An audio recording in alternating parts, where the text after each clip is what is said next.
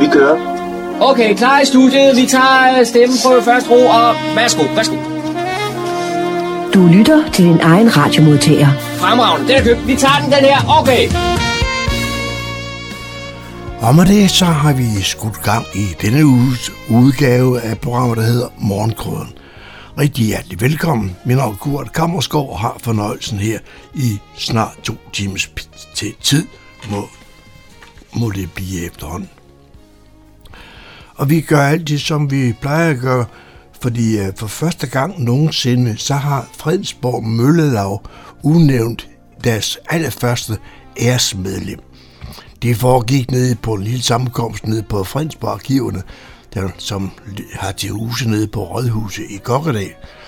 Og John Marco var med dernede, og vi skal høre fra afsløre lige om lidt, hvem det var, der modtog denne første gangs udgivelse af et æresmedlem nede på Rådhuset.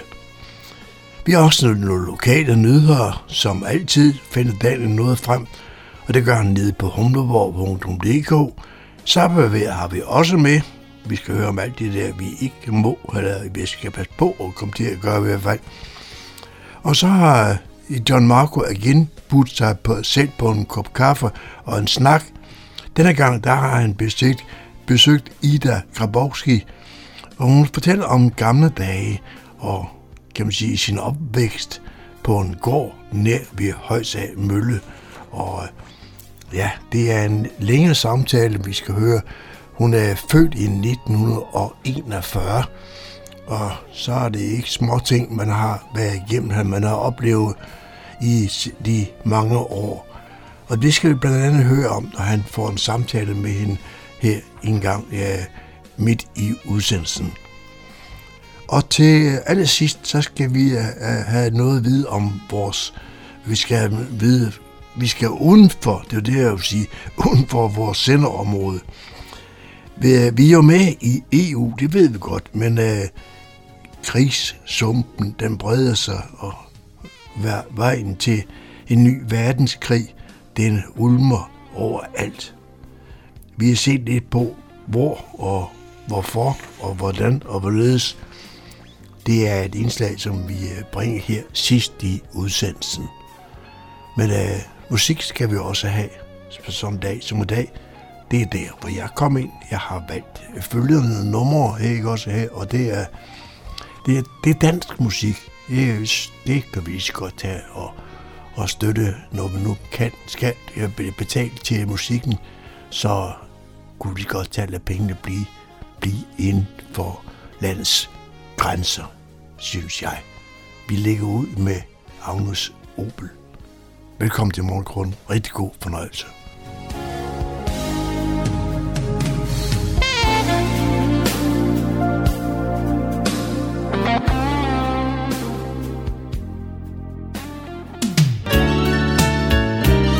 Du lytter til Morgenkrøderen. I studiet er det Kurt Kammersgaard. Mandag den 30. oktober var der en sammenkomst på Fredensborg Arkiverne på Fredensborg Rådhus i Kokkedal. Anledningen var, at Fredensborg Møllelag denne dag udnævnte sit første æresmedlem. Og her er det Møllelagets formand, Niels Erik Bølling, der tager ordet.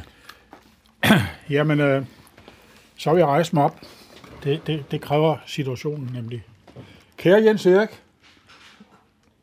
bestyrelsen vil gerne udnævne dig til lavets første æresmedlem. Og som æresmedlem er du kontingentfri. Vi vil hermed udtrykke vores store tak, fordi du lige siden lavets start har sikret, at der 2 gange om året kunne udkomme et nummer af historiske Møllers venner, eller som det hed i starten, Møllerne i Fredensborg Kommune. Vi ved, at det ofte har været svært at finde stof til bladet, men at du alligevel, blandt andet ved at søge i arkiver, har fundet stof til talrige spændende artikler til 12 årgange af bladet. Med bestyrelsens udnævnelse får du også her et par gode flasker rødvin, som vi håber, at du og Dorette kan nyde sammen.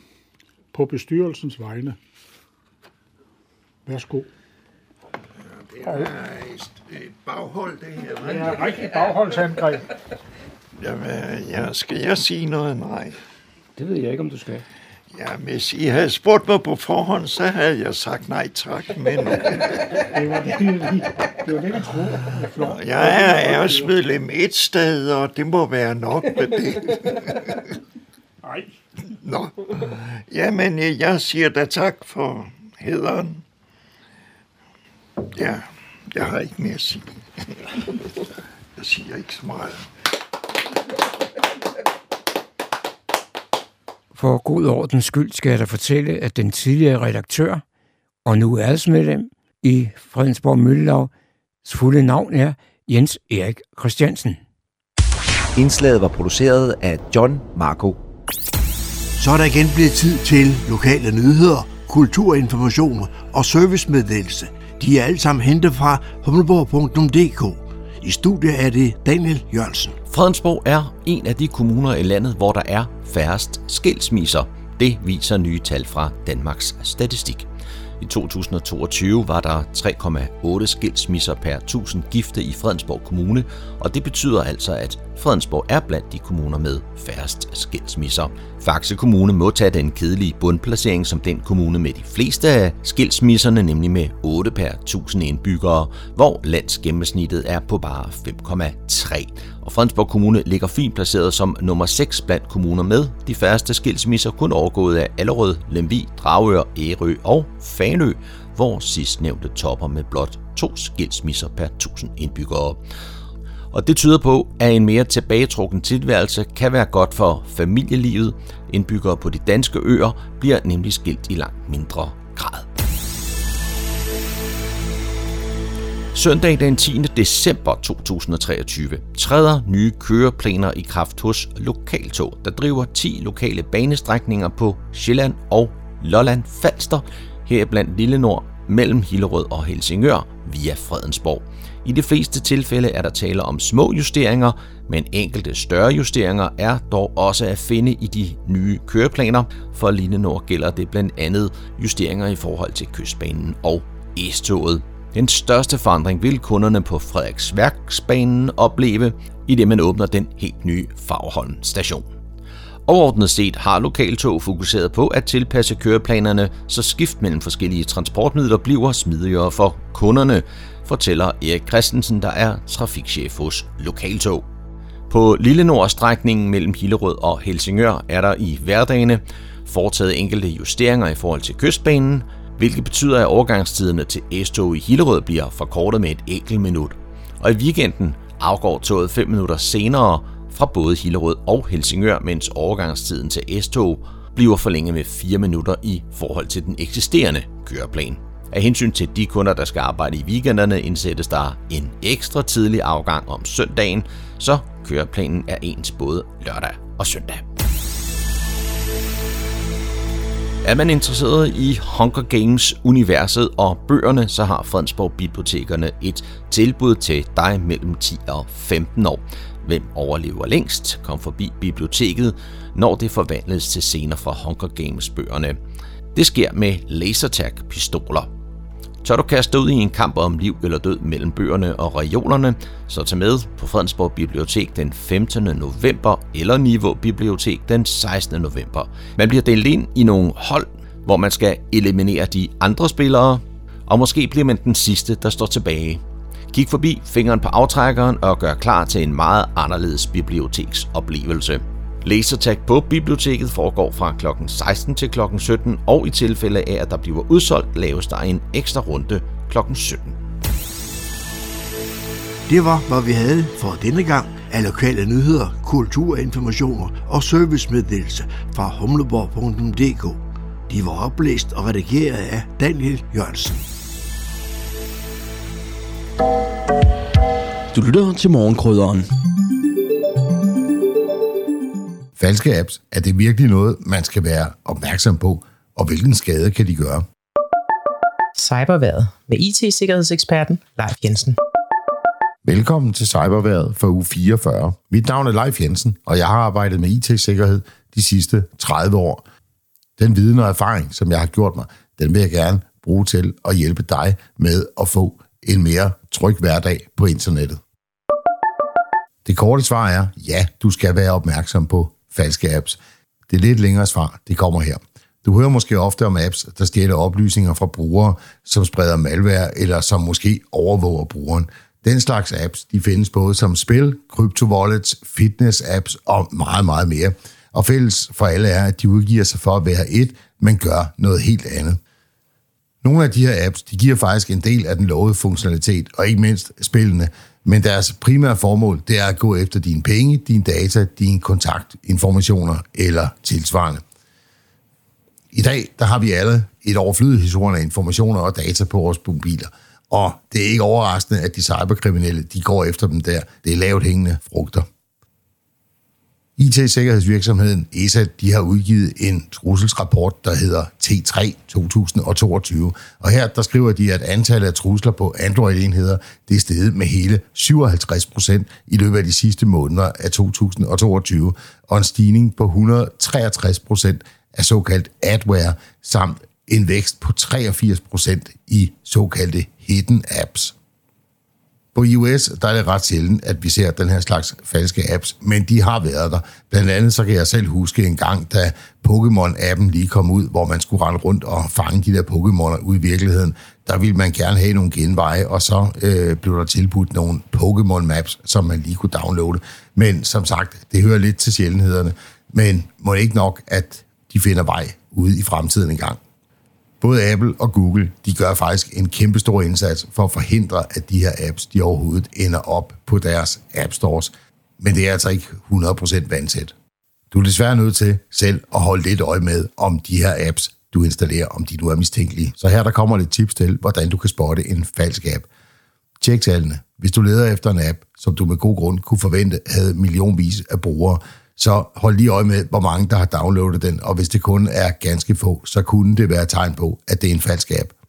Læs anmeldelserne. Hvis appen den kun får dårlige anmeldelser, så bør du overveje at droppe den, men det kunne også godt være et tegn på, at der var noget galt, hvis den udelukkende får rosende anmeldelser, og der egentlig ikke er så mange af dem. Så kan du tjekke udseendet af appen. Hvis appens logo ikke helt ligner det, du forventer, så tjek lige udbyderens egen hjemmeside og se, om de har den rigtige app, og hvordan den ser ud. Det er noget af det, som der bliver gjort allermest, det er at lave apps, hvor man hugger logoet eller retter det en lille smule, så det ser officielt ud. Brug kun de officielle apps. Der er altså nogle cyberkriminelle, som har fundet ud af, at man godt kan få lokket folk til at installere en app, hvis man har en link på en hjemmeside, som peger på en app et andet sted. Jeg synes, at du skal nøjes med at hente apps udelukkende fra de officielle Play Stores eller App Stores, eller hvad sådan nogen nu hedder. Tjek navn og beskrivelse. Du skal være lidt forsigtig, hvis du finder en app fra en ukendt udvikler.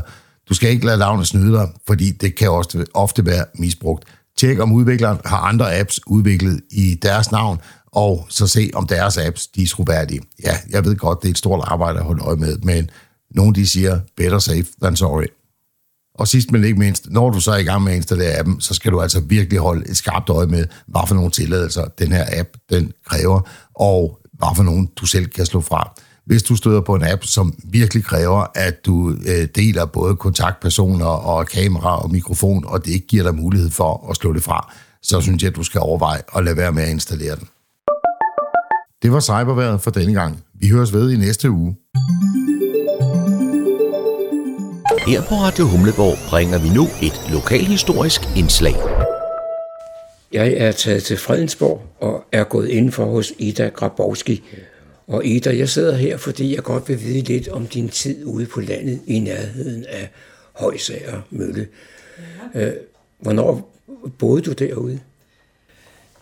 Jeg flyttede derud i 1942 eller 43, altså min familie, mor og far og 4 børn. Jeg var den yngste. Og der købte min far den gård, der hedder Højsærgård. Han var landmandsuddannet, og min mor var sygeplejerske. Og han havde så lavet så et rigtigt landbrug, som man havde dengang, både med dyr og med korn. Traditionelt landbrug. Og det var en pæn gård, firelænget gård, med cirka 45 tønder land, så vidt jeg husker. Og der var også noget mose og der var også noget ler i jorden. Men vi levede jo godt nok af det der, den indtægt, der kom. Selvfølgelig var vi ikke rige, men der var også noget familie, der hjalp os. Min fars far var apoteker oppe i Helsinge, og det hente, der kom en check derfra, når den unge pige i huset skulle have løn, og kanen skulle have løn. Og der boede vi så i en årrække. Så på et tidspunkt, i forbindelse med krigen, så lavede min far torvemos dernede, og der var der en del ansat. Der kom en masse mennesker, det var sådan nogle løsarbejdere, og vi havde jo heste på det tidspunkt, så der var nogle store, sådan nogle åbne ladvogne, som hestene trak med sådan nogle rammer, og så blev de kørte de ned i mosen, og så var der tørvearbejdere, der arbejdede med håndkraft. Der var ingen maskiner. Der var et eller andet med, at de smed tørven, den våde tørv op på en form for transportbånd, der så trillede det op. Og så blev det så fordelt der i sådan nogle tørv. Og så blev det lagt ud på marken til tørring. Og det lå så der et bestemt stykke tid. Og så skulle tørven jo skrues op. Det kom der så især nogle kvinder ned og hjalp til med. De lavede sådan nogle små tårne af tørv, så ligesom byggede en lille pyramide. Og så når det var tørt, så var tørven jo i orden, og så blev den jo hentet på nogle... Der kom endda en lastbil en gang imellem. Det var meget fantastisk for os. Vi så næsten aldrig biler. Og der fik min far en god indtjening. Ellers var det småt med landbruget. Vi fik det selvfølgelig til at løbe rundt. Og på et tidspunkt så købte min far en gård, der ligger tæt ved, der hedder Havrebjerggård, fordi der var ler i jorden. Og der havde han også store planer. Og der blev bygget en rampe op på marken, og der var tipvogne, og der var en lille slags værksted eller sådan noget, hvor der stod en maskine inde og sagde nogle lyde. Men det gav ikke rigtig noget, det der teglværk. Det var lidt af en fiasko. Så det... Min far ville jo, troede jo, der var store penge i det, og han havde aftalt med Nivergård, men det blev ikke rigtigt til noget. Men som jeg startede med at sige, så var det i nærheden af Højsager Mølle. Ja. Har du nogen erindring om møllen? Ja, det har jeg. Stuehuset, når vi stod inde i vores stue og kiggede lige ud, så kunne vi se møllen lige så flot, for den ligger på en bakke. Og det var vi meget betaget af. Og vi var selvfølgelig sammen med vores mor deroppe og se den, og fik at vide, at vi måtte ikke gå for tæt på, og det var meget farligt, og vi havde hørt nogle drabelige historier om, hvordan der var en karl, der var sprunget op på møllevingen, og var faldet af den, og kommet meget galt af sted. Og vi fik at vide, at vi endelig ikke måtte gå derop. Det gjorde vi selvfølgelig, når vores mor ikke så det. Og der var blandt andet noget meget spændende, der var udvendigt ved møllen ned mod vores side. Der var også ligesom et bassin, et vandbassin, og det skulle åbenbart køle noget, et eller andet maskinelt af. Og stå og kigge ned i det der store vandbassin, det var så farligt. Og der var sådan en dækkende lyd, når værket gik i gang. Så det var meget spændende, men det gjorde vi i smug. Men det, der vi havde mest glæde af, det var jo købmandsbutikken. Og der handlede min mor oppe. Og jeg tror, jeg vil snakke lidt om møllen, lige gøre den færdig, fordi min far kørte jo korn op til møllen, og han havde hestevogn. Og jeg kan huske, der er en åben møllegang, og så når man kom kørende med hestene, så den der lyd over de toppede brosten, og de toppede brosten ligger der jo den dag i dag. Og så stoppede vi, og så blev der åbnet en lem op for oven, så møllersvenden, han stod så derop, hvid i hovedet og så videre, ikke? Og så var der et eller andet hejseværk, jeg mener, det var kun med håndkraft, han hejsede det op. Og der var lidt mystisk over den mand, fordi han sad altid deroppe, vi så ham kun deroppe. Og så var der selvfølgelig Møller Madsen, han bestyrede jo det hele. Han var en ældre herre. Vi synes, han var meget gammel. Han har mindst været 70. Og han var jo overalt, Møller Madsen. Men bagefter, så tænkte jeg spurgte min far senere hen, Jamen fik vi så mel fra møllen? Nej, det gjorde vi ikke. Det var kun til foder. Vi handlede i Danstrup Brugs, og det var mest sådan lidt grove varer, mel og lidt specielle varer. Men det daglige, det handlede vi op hos Helga i købmandsforretningen på Højsager Mølle. Og det var et lille, hyggeligt lokale. Der var en dør og 2 vinduer, og så var der petroleumslamper over disken, og der var kaffemølle, og der var det der petroleumsapparat, man stod og pumpede med hånden, og der var sådan nogle ræb og forskellige små ting. Det var ikke så meget, men der var noget, der hang på en væg. Og så var der en lille bitte bænk, og der sad nogle gange nogle mænd, og de ville godt snakke med Helga, for Helga var jo ret populær. Mølleren havde 2 piger. Helga, der var i forretningen, hun var tynd og mager og lidt fin på den, for hun havde permanentet hår og læberødt. Og hun styrede det med hård hånd. Hvis vi var deroppe i forretningen med vores mor, og de sad der og fyldte på bænken, så sagde hun altid, så kan I godt gå ud, gøre plads for kunderne. Så gik mændene ud bagved. Der var også en bænk, men det var til det mere gedulte, for der sad de også ofte, der drak de øl ude. Og det var vi børn jo meget forskrækket over, sådan nogle mænd, der sad og drak øl og tissede i hækken og så videre. Vi holdt sådan lidt afstand. Nå, men Helga, hun bestyrede hele forretningen, og hun var meget, meget sød over for os unger. Hun sagde altid, hvad skulle det være? Og så købte vi på bog. Det blev ikke betalt direkte, det blev betalt cirka en gang om måneden. Og hun førte ikke regnskab med det. Vi havde kun bogen. Det var ikke noget med, hun havde dobbelt bogholderi eller noget, der lignede, at hun ligesom holdt øje med, hvad vi købte. Nej, det blev bare skrevet. Og så videre, så tog vi bogen med hjem. Når vi så går op og handle igen, så havde vi bogen med.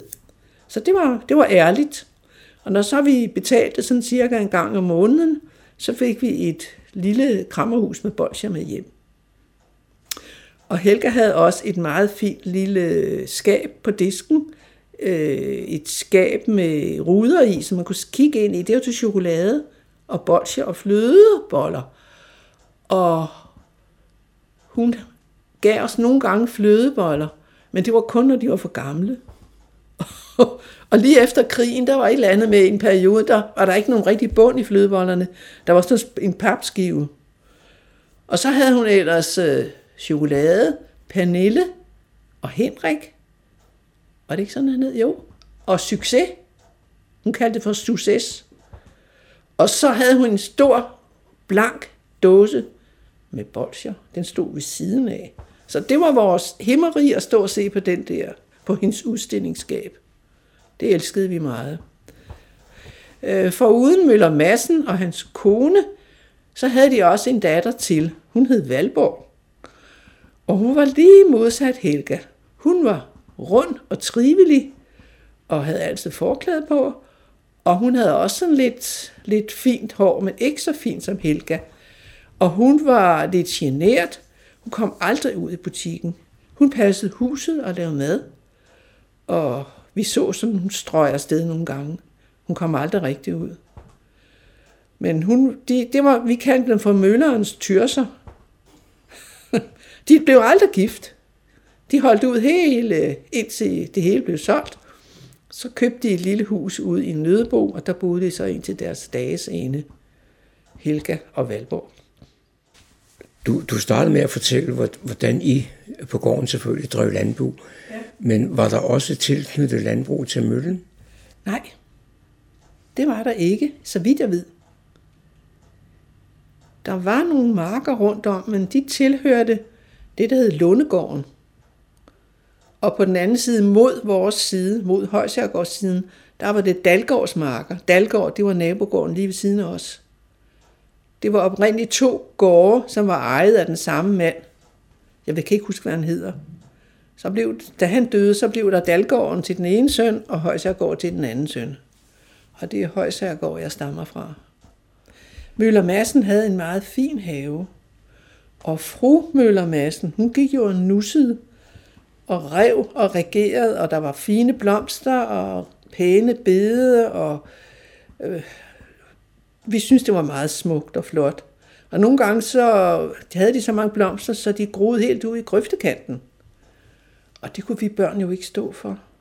Vi begyndte at plukke deres blomster fra grøftekanten. Så kom fru Madsen, og så skældte hun os ud. Det skulle vi ikke. Og så fik vi bare at vide, at vi var meget uartige. Og vi skammede os jo enormt, ikke? Jeg formoder, at man også på landejendommen havde en eller anden form for have. Ja, det havde vi. Vi havde en meget dejlig have. En stor... Dem, der havde ejet gården før, de var meget haveinteresserede. Og der var nogle meget flotte, de gammeldags blomster. Sådan noget som, de der runde, smukke bonderoser, og der var masser af lupiner. De går som bare pokker alle steder.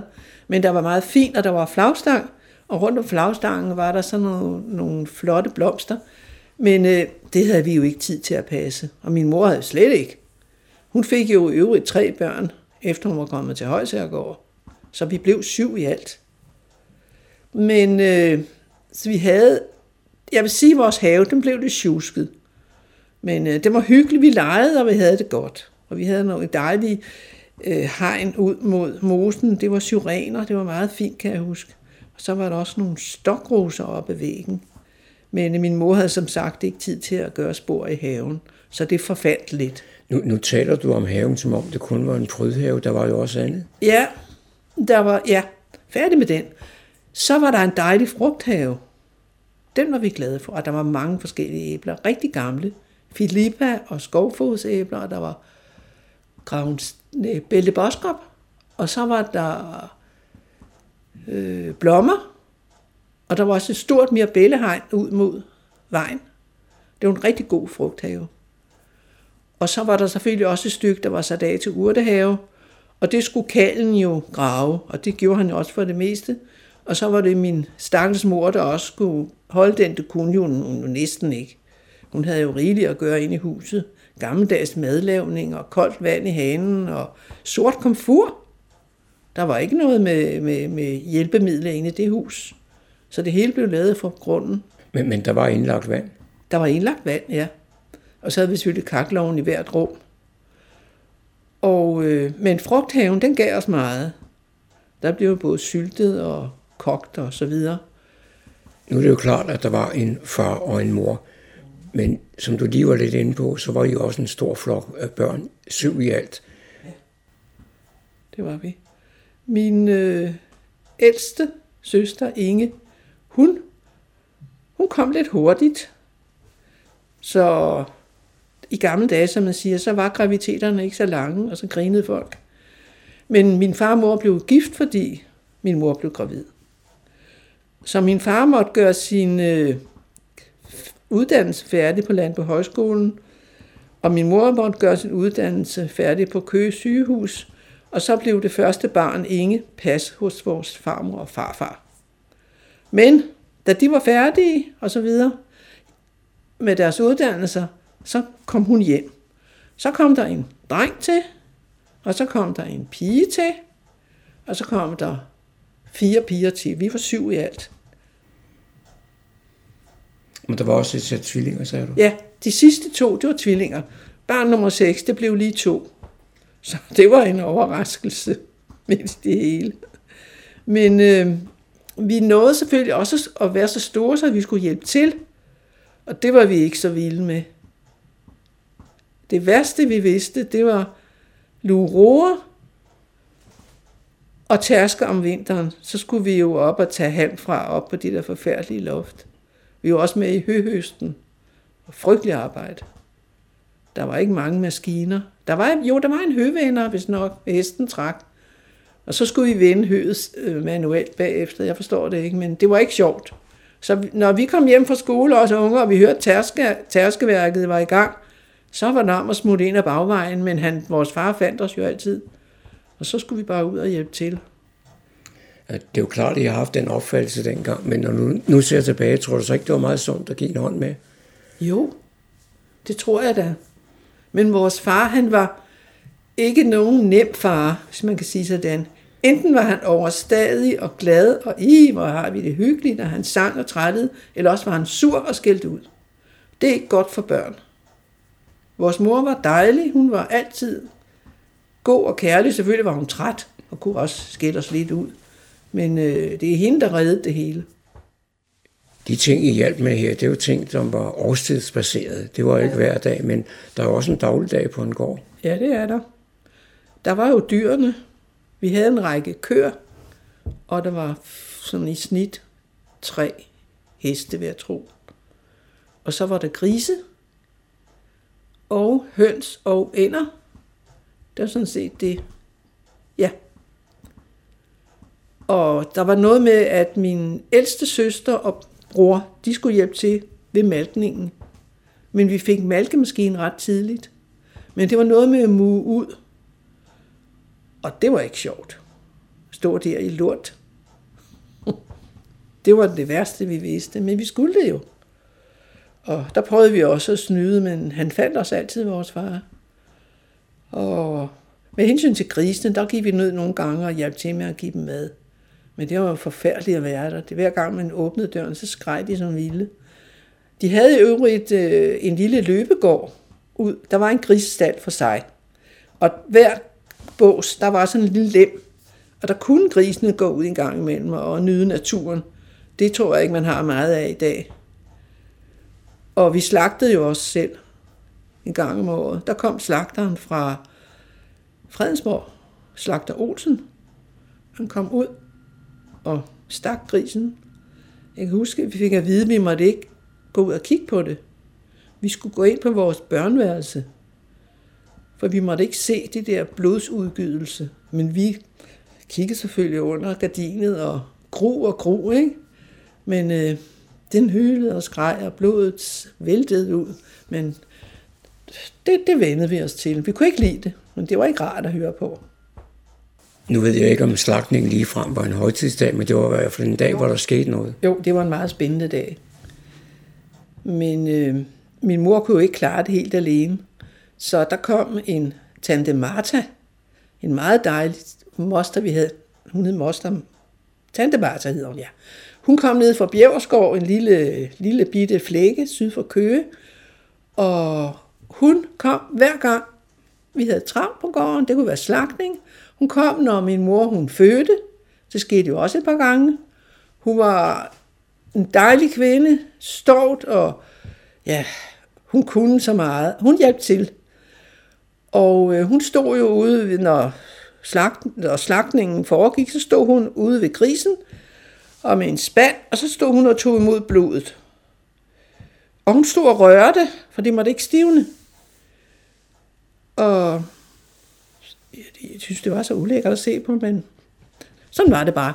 Nå, så tog man blodet ind i køkkenet, og så kom hun nogle flæsketerninger og nogle smagstoffer og nogle krydderier i.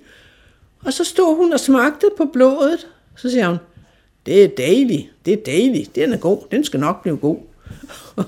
Og så blev det selvfølgelig puttet i tarme. Og det, der ikke var plads, hvis ikke der var tarme nok, så kom det i en form, og så blev blodpølsen blev kogt på komfuret, selvfølgelig i almindelig vand, og blodbuddingen, den kom ind i ovnen i sådan nogle forme. Og så blev der lavet medisterpølse, så blev der lavet finker, det var vi meget glade for. Finker, og så kartofler i og eddike. Og det var som sagt lidt af en højtidsdag, selvom der var travlt. Når så posten kom, han kom også ind og fik både smagt blodpølsen og finkerne. Og tante Martha der, hun havde også en fantastisk dag ud af det, for hun var jo sådan en rigtig gammel, gæv kone, der kunne alting, ikke? Hun var også mester i at fortælle historier. Hun havde været po-lærerinde dernede i sin lille by, da hun var yngre. Det vil sige, en po, det var de børn, lige inden de kom i skole. Og lige inden de kom i skole, så var det meget godt, at de havde lært alfabetet og læse lidt. Det brugte man meget på landet. Og så havde hun det spændende ved sig, at hun kunne så mange historier, gamle eventyr. Og hun satte sig bare ned, og så sad vi unger jo omkring hende. Og så sad hun sådan med, ja, hun sad sådan set ligesom med lidt spredte ben og sådan en hånd på hver lår, og så sad hun sådan og fortalte og rokkede lidt med hovedet. Hun gik helt ind i det. Og det gjorde, at jeg blev så betaget af eventyr, så det har fulgt mig hele livet. At jeg har været for det der med læste ord og eventyr, og selv været med til at digte lidt. Men tante Martha, hun kunne det hele. Hun var så dejlig. Men hun kunne ikke synge, sagde hun. Og så siger vi en dag til hende, tante Martha ville godt synge en sang. Og hun blev ved med at være sig, og så sidst sagde hun, så gør jeg det, men jeg kan jo ikke synge. Så sang hun, og vi brød grinende sammen. Så der blev hun vred. Og vi gentog det aldrig, for vi var flove. Hun havde jo sagt det. Men hun var en stor inspiration for os. Ida, nu har du siddet og fortalt mig en hel masse om de ting, du kan huske fra dengang. Det var før, som man siger, ikke? Men så her foran, der ligger der et ringbind, som du har samlet en masse oplysninger i. Og så ved jeg, at du i forbindelse med nogle arrangementer på Lindehuset også har benyttet det. Hvad er det, du har i ringbindet? Der har jeg barndomserindringer. Startet med det allerførste, jeg kan huske. Jeg kan lige nævne, at det første erindring, jeg har, vi sidder nede i en stue nede på vores gård, Højsærgård, og der er en radio. Og inde i radioen, der kommer en vældig skræmmende høj lyd. Der er en meget, meget vred mand, der skælder ud. Og så siger jeg til min mor, hvem er det? Det er Hitler, siger hun så. Så rejser jeg mig, jeg tror, jeg kun er 3 år, så går jeg hen og kigger bag radioen. Jeg vil se den lille mand, om han var derinde, hvordan han så ud. Den vrede mand. Det gjorde meget stort indtryk. Så fandt jeg jo senere hen ud af, at der var noget, der hed en radio. Det var min første erindring. Jeg kan tydeligt huske stemningen. Den var rigtig grim. Vores forældre var bange. Jeg kan også huske, at vi fik sådan en slags identitetskort om halsen. Jeg tror, der var 43, og jeg er født i 41, måske 44, jeg ved det ikke. Det var min første erindring. Men de ting, du har skrevet ned der, dem bruger du også til et slags erindringsværksted? Ja, det har jeg gjort. Jeg har også gået på nogle folkeuniversitetskurser inde i København. Der har jeg været på 4 forskellige kurser, og det er der, jeg ligesom har fået god inspiration også. Men det meste, det er noget, jeg selv har at gå i gang med for cirka, omkring 50 år, tror jeg. Så begyndte jeg ligesom at skue tilbage, fordi jeg synes, jeg havde så mange spændende ting inde i mit hoved. Jeg er god til at huske. Jeg kan også godt lide at fortælle. Og så var det, jeg satte mig ned og begyndte at skrive mine erindringer.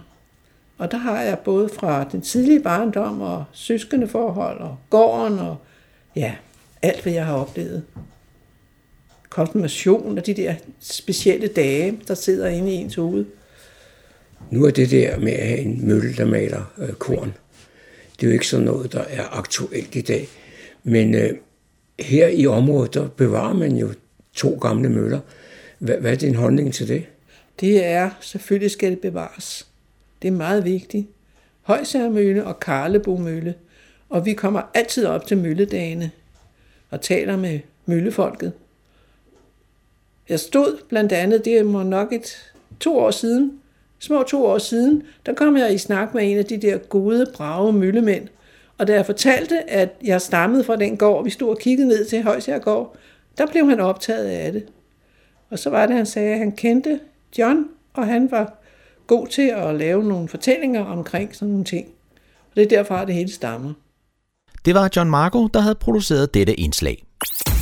Så er der igen blevet tid til lokale nyheder, kulturinformation og servicemeddelelse. De er alle sammen hentet fra humleborg.dk. I studiet er det Daniel Jørgensen. Byrådet Fredensborg Kommune besluttede på deres møde i slutningen af oktober måned øgede takster for affald i 2024 og 2025. Baggrunden for takststigningen er todelt. Dels stiger taksten per ton affald helt generelt på grund af stigende priser til behandling af restaffald, og dels har bestyrelsen i Nordfors besluttet at forcere afskrivningerne på Udsrødværket, hvilket udgør den største takststigning. De forserende afskrivninger er en konsekvens af ny lov, som Folketinget har besluttet, der betyder, at affaldssektoren skal selskabsgøres. og med byrådets beslutning nedskrives gælden i den del af selskabet, som vedrører affaldsområdet, eftersom at Nordfors' ejerkommuner består af Allerød, Fredensborg, Helsingør, Hørsholm og Rudersdal Kommune, hæfter disse ejerkommuner for en gæld, og takststigningerne er derfor nødvendige, for at man kan opfylde loven i 2025. Det er en kompleks sag, som gør det lidt besværligt at finde ud af, hvor meget man kommer til at skulle betale per skatteborger i Fredensborg Kommune, men revisionsselskabet Deloitte har lavet en udregning, der viser, at gebyret bliver henholdsvis 401 kroner i 2023 og 24, mens det bliver 200 kroner i 2025. Fredensborg Kommune er i top 10 over gennemsnitskarakterer for 9. klassetrin. Gennemsnitskarakterer for folkeskoler i Danmark ligger på 7,8 for kalenderåret 2022-23. Det viser nye tal fra Børne- og Undervisningsministeriet. Tallene tager udgangspunkt i bundne prøver for 9. klasse og inkluderer udelukkende folkeskolerne. Fredensborg Kommune er med blandt de 10 kommuner, der topper listen. På top 10-listen findes 6 nordsjællandske kommuner. Det er Allerød, Hørsholm, Rudersdal, Furesø, Hillerød og så Fredensborg. På bunden af listen findes kommunerne Lolland, Ishøj, Kalundborg, Ringsted og Haderslev. Datagrundlaget tager udgangspunkt i tal fra Børne- og Undervisningsministeriets kommunerapport. Det er som sagt udelukkende folkeskoler, der er blevet kigget på. Derfor er der ikke medtaget efterskoler, specialskoler og andre lignende tilbud, hvor 9. klassetrin også indgår. Symfoniorkestret Copenhagen Phil gæster igen Niveau, og det gør de den 29. november kl. 17. Her præsenteres en unik klassisk koncertoplevelse med Open Orchestra og tager både store og små lyttere med på en interaktiv symfonisk rejse gennem den klassiske musik. Og det sker, når publikum kan bevæge sig frit rundt i musikken, mens der spilles, og man kan komme helt tæt på orkestrets mange musikere, der er spredt rundt i rummet som en musikalsk labyrint. Med Open Orchestra er hele familien inviteret med, og herinde mærkes suset fra symfoniorkestret, når det folder sig ud med sin storhed og kraft. Man vil opleve klassiske højdepunkter som Tchaikovskis Svanesøen, Elgars smukke Nimrod fra Enigma-variationerne og John Williams' Star Wars. Koncerten indledes med en nyskreven værk af Peter Due, der præsenterer alle symfoniorkestrets instrumenter. Koncerten er for alle, men egner sig bedst fra 10 år og op efter. Det foregår alt sammen i NKK-hallen i Niveau, og det var den 29. november. Det var, hvad vi havde for denne gang af lokale nyheder, kulturinformationer og servicemeddelelse fra humleborg.dk. De var oplæst og redigeret af Daniel Jørgensen.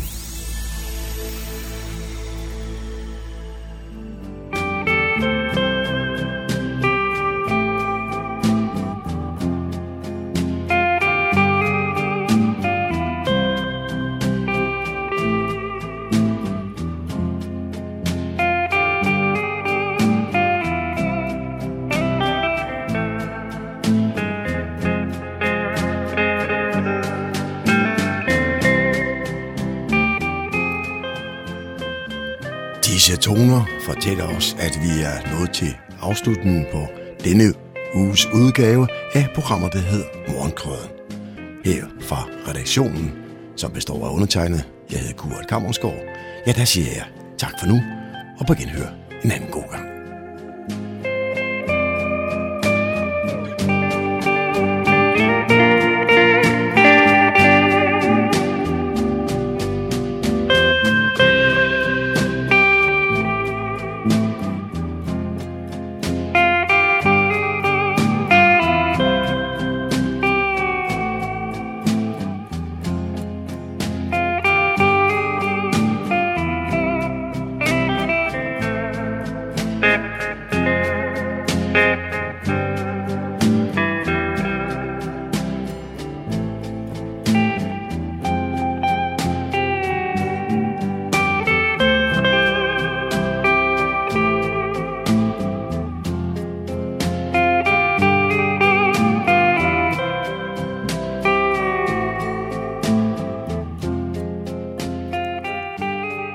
Fredensborg Lokalradio, Radio Humleborg, Nordsjællands mest voksne lokalradio.